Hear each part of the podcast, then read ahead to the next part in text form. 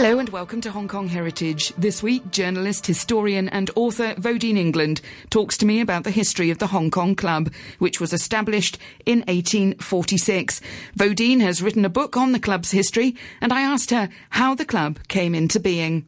Bunch of chaps having a drink thinking, gosh, need a place to do this more regularly. I think that could be, well, the essence of it all. But being a little bit more serious, most of these men who were the founders of the Hong Kong Club already knew each other from their lives together in Canton. I mean, these are the men who, who came on the first ships into Hong Kong, which founded it as an international place. And they had, most of them, been already in Canton, trading for various different firms, and living, as they said in their preamble to the club rules, in the greatest intimacy, meaning that, of course, in what we now call Guangzhou, but in Canton at that time, traders all lived in what they called factories, which were all-in-one buildings where the office was downstairs, the warehousing was downstairs, but upstairs is where the men lived and ate and drank, and mostly each company had their own factory, or we, rather, more accurately, each nationality. There was the British factory, the American factory, and so on. But, of course, they're still all in a very tight little line of buildings in a very close compound. So they knew each other well. They were used to, they were in a way forced to be socializing with each other and no one else during that time. So, of course, they turn up in Hong Kong. There was very little to Hong Kong at that time. Very few buildings, almost nowhere to go. So gatherings began, again, at trading houses. There were a few low-down hotels. I mean, of course, you can always get into this cliche, oh, wherever the British go in empire, they must have a club, as if there's something sort of special and exotic about that. Well, everybody who travels overseas, other empires also make clubs. And I think another very important aspect of this whole thing, you know, why do you want a club?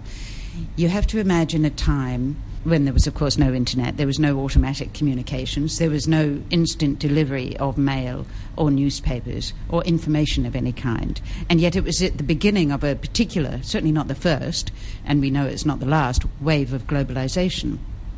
These were just young traders who were traveling around the world to the other side of the world. They needed to have introductions. How do you meet people? How do you get information?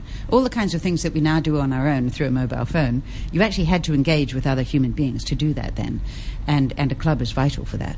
Now, what were the rules right at the beginning? I mean, did you know, what sort of class of gentleman did you need to be? They first of all looked at other clubs, which they knew from their world, from the trading world. I was a bit staggered at first to find a reference to something called, I suppose you pronounce it, the Bicolor Club, and I was thinking, what on earth is that? Turns out it's in Bombay, and it was for the trading elite, which in Bombay means Parsees, as well as foreign traders, mostly Jardines sorts of people. There was the Madras Club. They looked at the rules for the Madras Club. Um, now, the point about these rules from the clubs, as you note, in India, was that they did actually specify what they meant by a gentleman. And the interesting thing about the Hong Kong Club is that they did not specify what they meant by a gentleman. Now, there's a really interesting point in here, because the elite in India was quite different to the elite in Hong Kong. So that if you want to sort of look simplistically at the hierarchy of things in India, of course you had, basically, you had a huge civil service. You had the governor, and you had all the sort of royally appointed administrators, and then you had the whole civil service, and you had the military and all the ranks of the military. And only after that came the traders. Now, the early days of Hong Kong, of course we had a military. Exactly who was in charge administratively was a bit messy. Then the actual elite was the trading elite, I'm guessing, but I, I'm thinking that might be why they didn't go into really particular definitions. There was one rule about how one had to make sure not to damage one's standing in the community.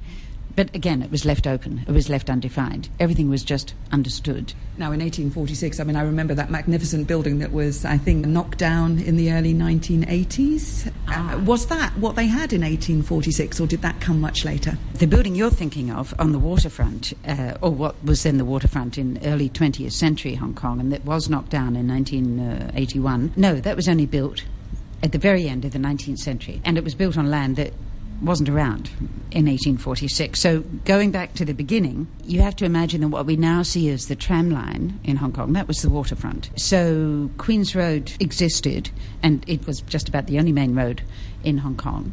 and buildings on the waterfront side of, of Queen's Road were uh, mostly trading houses, but also the Supreme Court, and some of them had little jetties going out into the water there. So Queen's Road was the centre of it. Wyndham Street, where it meets Queen's Road, that's actually where now on one side you have Marks and Spencer and on the other side you have Entertainment Building. That site of Entertainment Building, that was where the Hong Kong Club was in the beginning. And much smaller. It was a smaller building, but by the standards of the time, it was quite large and imposing. It had a frontage, obviously, on Queen's Road. This is what was later known as the gutter, where brokers would always gather. So some brokers were members of the club and some were not, but definitely the place to exchange information about prices or trading detail about different companies and so on was on the steps or in the front of the Hong Kong Club, and it was called the gutter, and it's where the brokers hung out.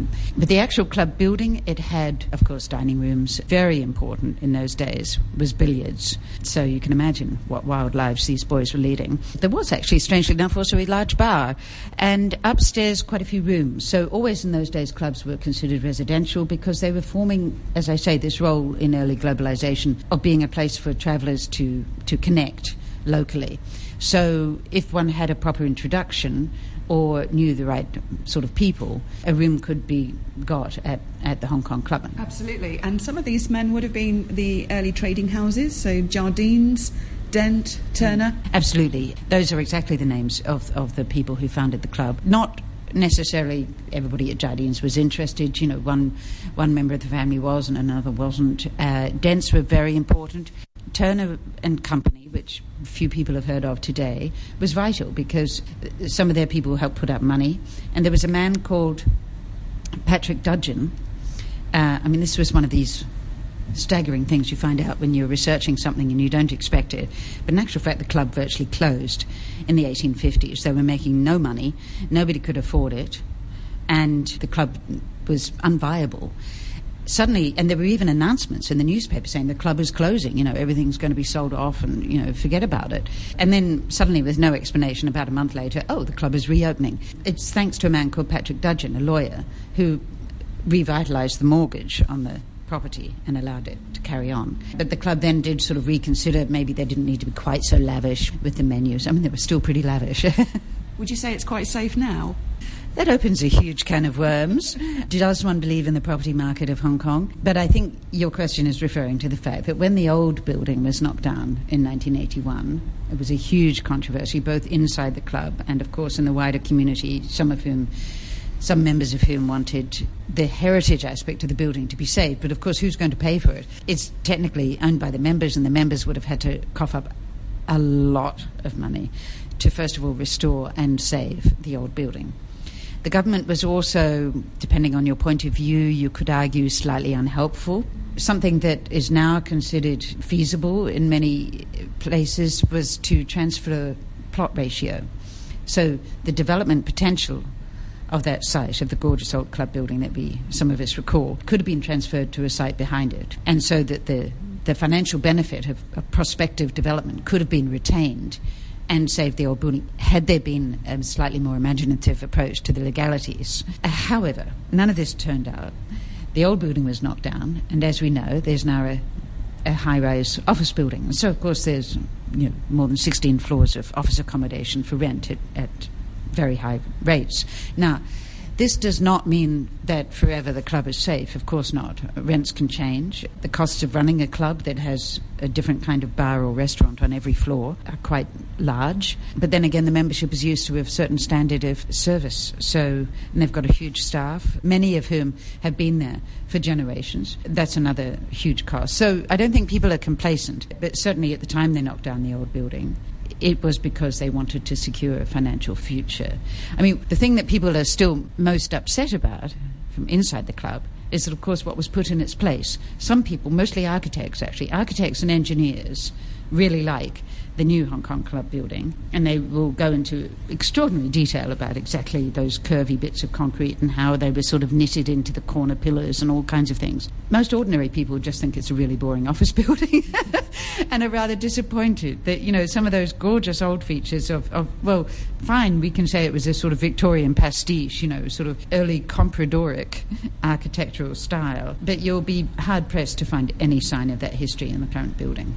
I'm talking to journalist and author Vaudine England about her book, Kindred Spirits, A History of the Hong Kong Club. If we return back to eighteen forty-six and look at, you know, you were saying about it was an opportunity for people to meet. So in that first building, which is now where the Entertainment Building is on Wyndham Street, what sort of facilities would you have had? Eating, drinking, billiards and sleeping. I think that about sums it up. Soon afterwards, for example, when the Portuguese club was founded, Club Lusitano, it became very well known because it had a, a fabulous performance space, so very active in the early days of that colony. The amateur theatre was was quite active later in the nineteenth century, and so performances, or even, for example, travelling artistes, you know, some sort of singer would turn up and they'd be doing their tour of all the empire, and so they'd turn up in Hong Kong. Now, there wasn't a particular space available at the Hong Kong Club for such things. I think partly because of the way the building was built, but also because the club then, as now, is not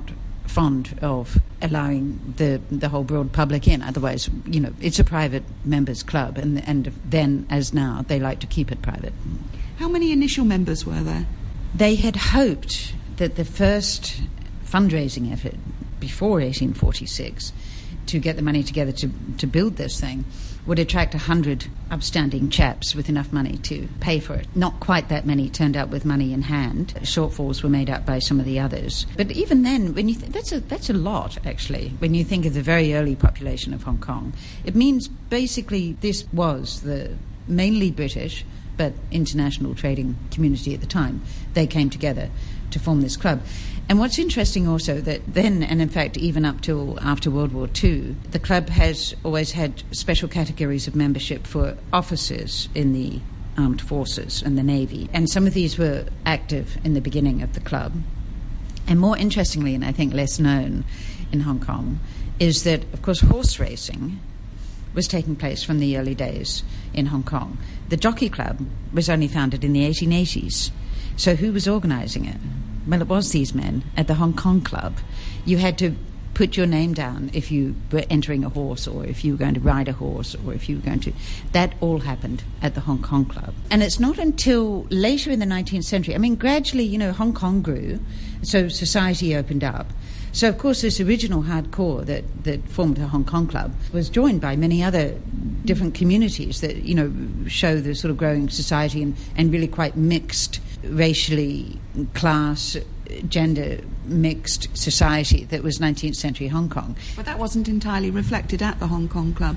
No, the Hong Kong Club was the original British trading community. So what did you, in terms of it was no women, no Hong Kong Chinese? There has never been, and not from the earliest records, and I can assure you I spent a lot of time in archives, not once do you ever find a racially defined category of membership. That doesn't say anything marvellous about anybody, because it was not necessary. Everybody knew what was meant. This is the British club, therefore, is for British gentlemen. Now, this uh, this word gentleman, I mean, we can now all be sort of, we can be quite satirical about it, but in those days it meant something quite specific. It was clear to people who was and who wasn't. It's not all white people either. For people who had not been to the right school or were not in some way... I mean, some professionals were admitted to the club, uh, senior clerics, I mean, the bishop had no trouble, that kind of thing, and some religious, some educational figures. So some of the professions were, as it's a reflection of society at that time, at large. Some professions were attaining the status of being sort of gentlemen. And obviously, as far as Hong Kong was concerned, traders were gentlemen. So this is a kind of mutable term, but in the context of Hong Kong society at that time, that was known. Now, one thing that I still don't know, and I wish I could have proved one way or another, was that, for example, this club I mentioned earlier in Bombay, the Bicolor Club, they had leading members who were Parsees. There's no doubt also from newspaper coverage in Hong Kong in that time, early nineteenth century, that Parsees were gentlemen.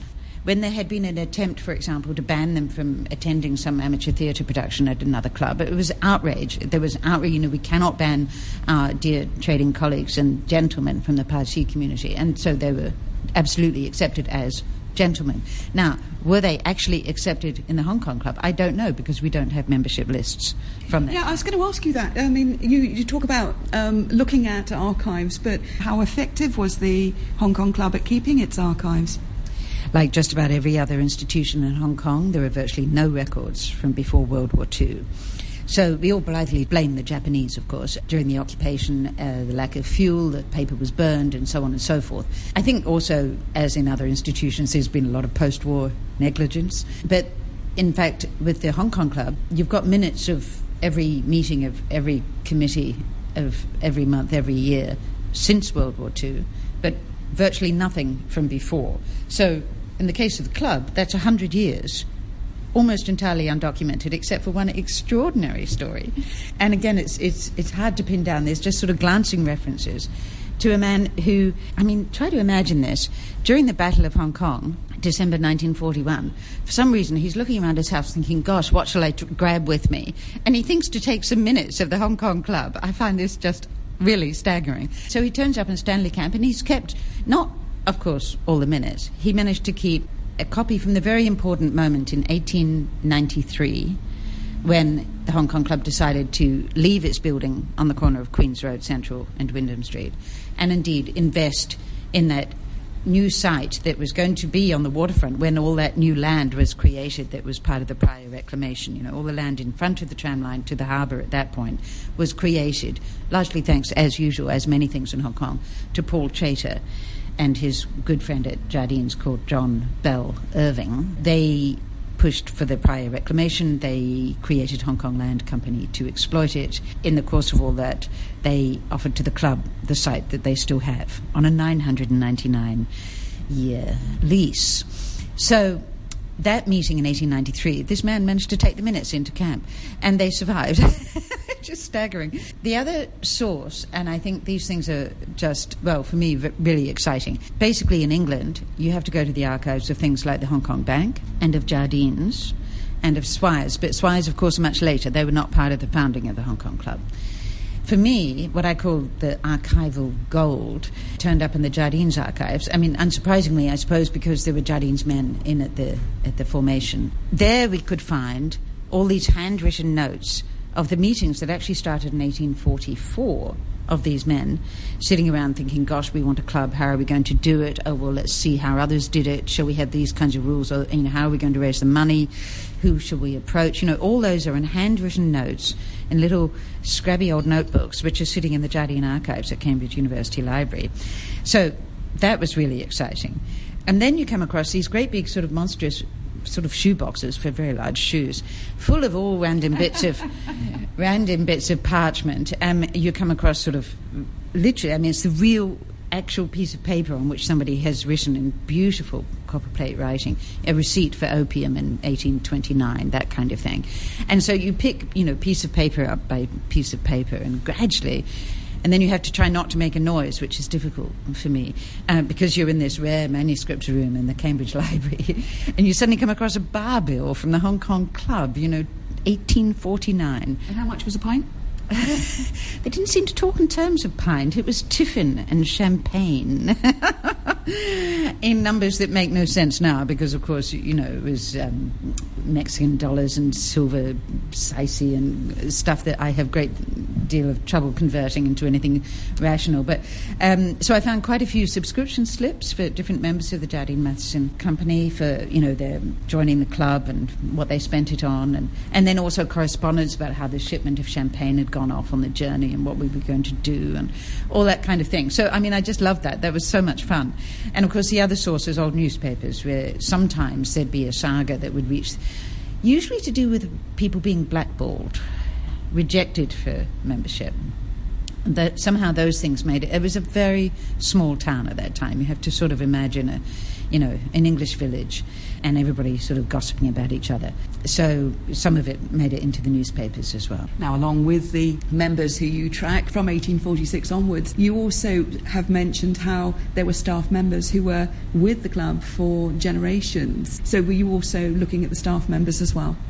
Oh, yes, and that was fascinating. I mean, I, I interviewed more than one hundred fifty members of the club here and elsewhere, also as part of this job. And every single person will tell you how important the staff are as, as part of what makes that club a particular community. And I think also the staff themselves are fully aware of this. I remember the first time that I, I was going into the Hong Kong Club to meet somebody to sort of have a have a first interview with them. And I, I of course, didn't know who I was meeting. A very charming waiter came up and, uh, you know, could he help me, madam, kind of thing. I said, oh, well, I'm looking for so-and-so. Oh, okay, well, he's not here yet, but, you know, sit down. Um, they know everybody. Um, and so I started talking with him, and I said, well, how long have you, be- you been here? And he said, oh, I'm very new. I've only been here fourteen years.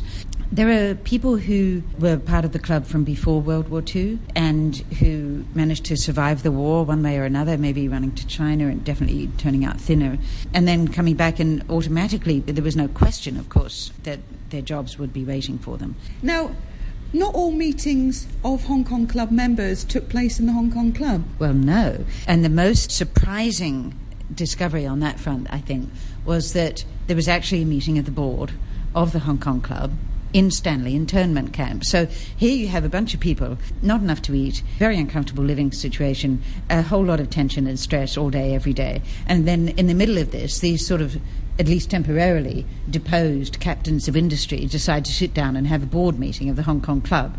I mean, one has to ask why, or maybe it was a good idea to keep themselves busy, but no, there actually was a specific reason. It was because a member of the Hong Kong Club staff from before the war was the housekeeper, Missus Thornhill, and she was also in camp.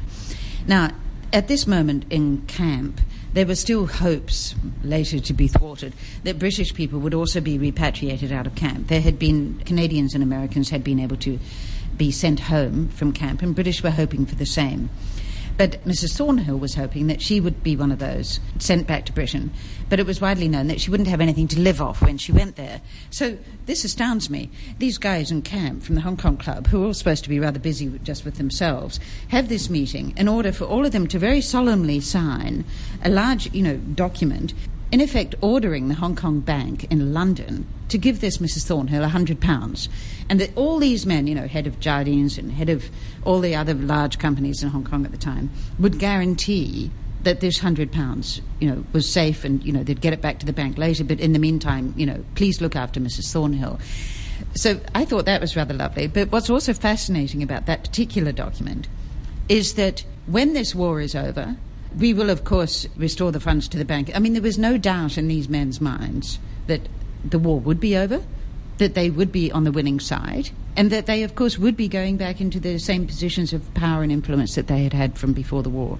When did the Hong Kong Club widen its membership out? This was a huge debate, and interestingly, it was propelled, again, by the same guys who'd founded the club in the first place. I mean, not the same men, but coming from the same companies. It was the big trading companies who were just finding it increasingly anachronistic that the men they were doing business with every day, they couldn't actually take to lunch because they were not British, however that was defined. I mean, this is a very loose word, as we know.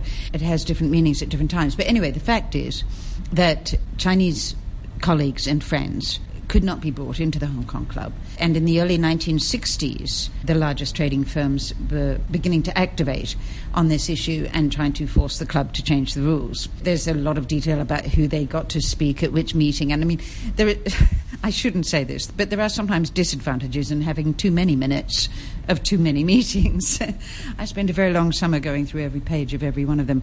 It was finally agreed by nineteen sixty-four that, yes, there would be invitations to an initial one hundred fifty, what they call members of the local community. Now, this, again, is not a strictly racial definition, and what I find fascinating is that two of the top three names of the list of these new members are, in fact, not Chinese as such, but Eurasian. So number one was Francis Zimmern, the bank's broker. I mean, a very interesting and wealthy man in Hong Kong. And, of course, he was at the centre of all the business that was going on in Hong Kong at the time, and for him not to be able to come to the club was just insane. So he was the first in. Q W Lee from, from Hang Seng Bank. And very soon also, still within the top five, you get Ru Sheng Ji. I mean, this list of the first fifty names in, I mean, people to this day are quite proud of their placement on that list. And, of course, nowadays it just seems bizarre that they had to wait until nineteen sixty-four. But, again, it's it's kind of pointless when you're doing history to apply today's moral or political judgments to things happening half a century or a century ago. It was a different place. And, of course, there were people who were annoyed and angry and upset and, and uh, discriminated against. In nineteen ninety-six, the Hong Kong Club opened its membership to women. Now, was that based on the Hong Kong Club deciding to do that, or was that based on the Equal Opportunities Commission saying they ought to do that, like with the Helena May saying that men could join the library? It was the latter. So, and and... Of course, I suppose, because I'm a woman, I often felt, gosh, well, look, it's all right for members of the local community. They got in from sixty-four. It took until ninety-six until women could actually have equal rights. Now, this simplifies matters. First of all, in answer to your question, yes, it, it only happened because there was a, a, a law which they had to follow, which had to provide equal opportunity to women as well as to men. So it was imposed from outside in that sense. But, again, it's this thing about how society is structured differently at different times. Much earlier, in fact, even you can go back to eighteen ninety-three, that board meeting I was mentioning, when they decided to move to the waterfront site. There was also a proposal at that moment to allow women to join. I mean, it's little known to this day, but the man who was propelling this argument, we must take this waterfront site and we must have women joining as members as well. And the interesting connection that's always made is because we need the money. Women bringing your wife to the club was going to raise receipts at the restaurants and, and the bars and so on. I mean, that was always just taken for granted, and so actually the reason why we want to let women in is so we can make more money as a club. Now, I wish more women had realised their power in that respect and maybe could have fought more effectively earlier. At this same meeting in eighteen ninety-three, this extraordinary character, uh, in many ways, Robert Shewan of Shewan and Tomes, he jumped up at this meeting and said, "You saying we can only take this new waterfront site if we allow women in, and if so, I vote we don't move." And it's all there in this minute saved by this man in internment, that if we're going to allow ladies, as they were called then, of course, we're not using the word women in eighteen ninety-three, how are we going to define ladies? You know, are they the dancing girls of Wan Chai, or are they, you know, respectable wives? And, and of course, you know, there were fewer wives with their men at that time than there are later and so on, as we know. In the end, at that meeting in eighteen ninety-three, they had to disentangle the two things. Yes, we want the waterfront site, but they were only going to get a majority vote in favour of that if they did not let women in. Over the years since then, there were a couple of moments pre-war, but not many. But certainly after the war, when increasingly the financial situation for the club, I mean, it was just always pretty desperate. We forget this now. Mm. Really, until they knocked the old building down, it was a constant struggle. So there were certain moments, oh, well, we'll have a ladies' lounge in what was then the annex. So it was actually the building behind the Hong Kong Club, just across what is amazingly called Club Street. They had access to a building which actually they sold in nineteen sixty-two, but so in this separate structure there was a ladies' lounge. And actually that's in a way a sort of an untold story also, that of course there were women who also had jobs in Central and also needed somewhere to eat. And they often went to the ladies' lounge. And I met some of these women now, and they look back, you know, they were running travel agents or florists, or they were secretaries, or they were running interior decoration firms. They were doing all sorts of sort of respectable ladies' businesses, but they were working in Central just like the men. They also needed somewhere to have lunch. But they were still kept quite separate. So there was the beginnings of an associate membership for women from early post-war times. My thanks to Vaudine England talking there on the history of the Hong Kong Club.